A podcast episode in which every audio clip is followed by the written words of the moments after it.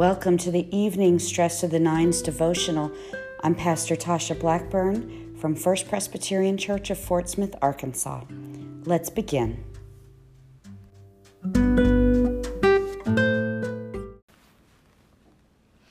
Good evening. Welcome to tonight's Stress to the Nines. I have another poem for you uh, by Ann Weems. As I mentioned last night, we're going to read a, a bit of several of her poems throughout the next coming weeks. This one is called In December Darkness. The whole world waits in December darkness for a glimpse of the light of God. Even those who snarl humbug and chase away the carolers have been seen looking toward the skies. The one who declared he would never forgive has forgiven and those who left home have returned, and even wars are halted, if briefly, as the whole world looks starward. In December darkness, that reminded me, uh, of course, of how John uh, chooses to open his gospel. All of the other gospel writers, they um, begin the story of Jesus uh, from here on earth, from uh, barns and from sanctuaries and from houses. Um, but John decides to begin uh, in the cosmos, in the heavens. And here's how he begins his gospel In the beginning was the Word, and the Word was with God, and the Word was God. He was in the beginning with God. All things came into being through him, and without him, not one thing came into being. What has come into being in him was life, and the life was the light of all people. The light shines in the darkness, and the darkness did not overcome it. One thing uh, we think we know about Jesus' birth is because of the timeline that Luke especially gives, saying um, that Joseph needs to go to be enrolled um, to be registered so he can be taxed.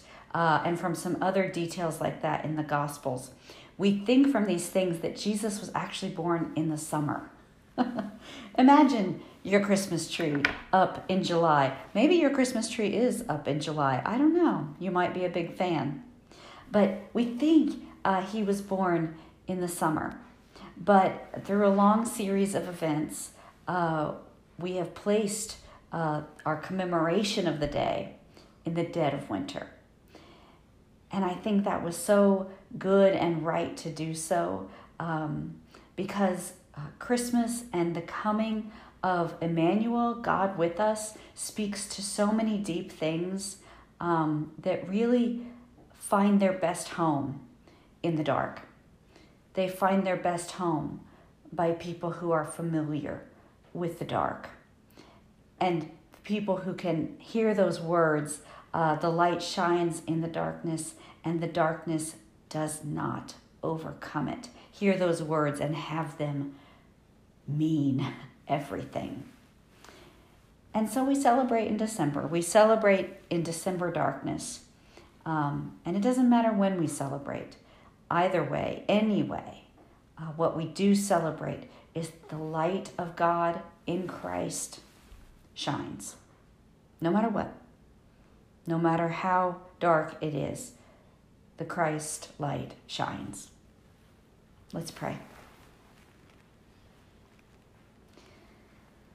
Lord, we give you thanks for this season of lights. We see them on houses, in sanctuaries, in our own home, on stores, in restaurants.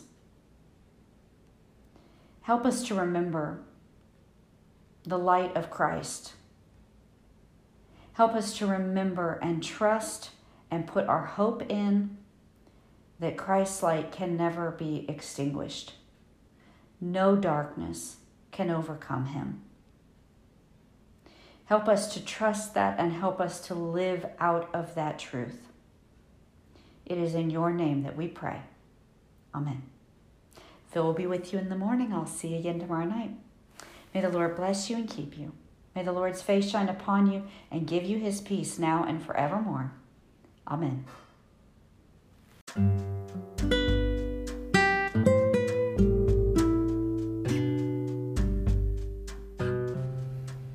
Thanks for joining me for this evening devotional. There are morning devotionals as well on this podcast. You can simply follow us by following Stress to the Nines Pod. Until we meet again, God be with you.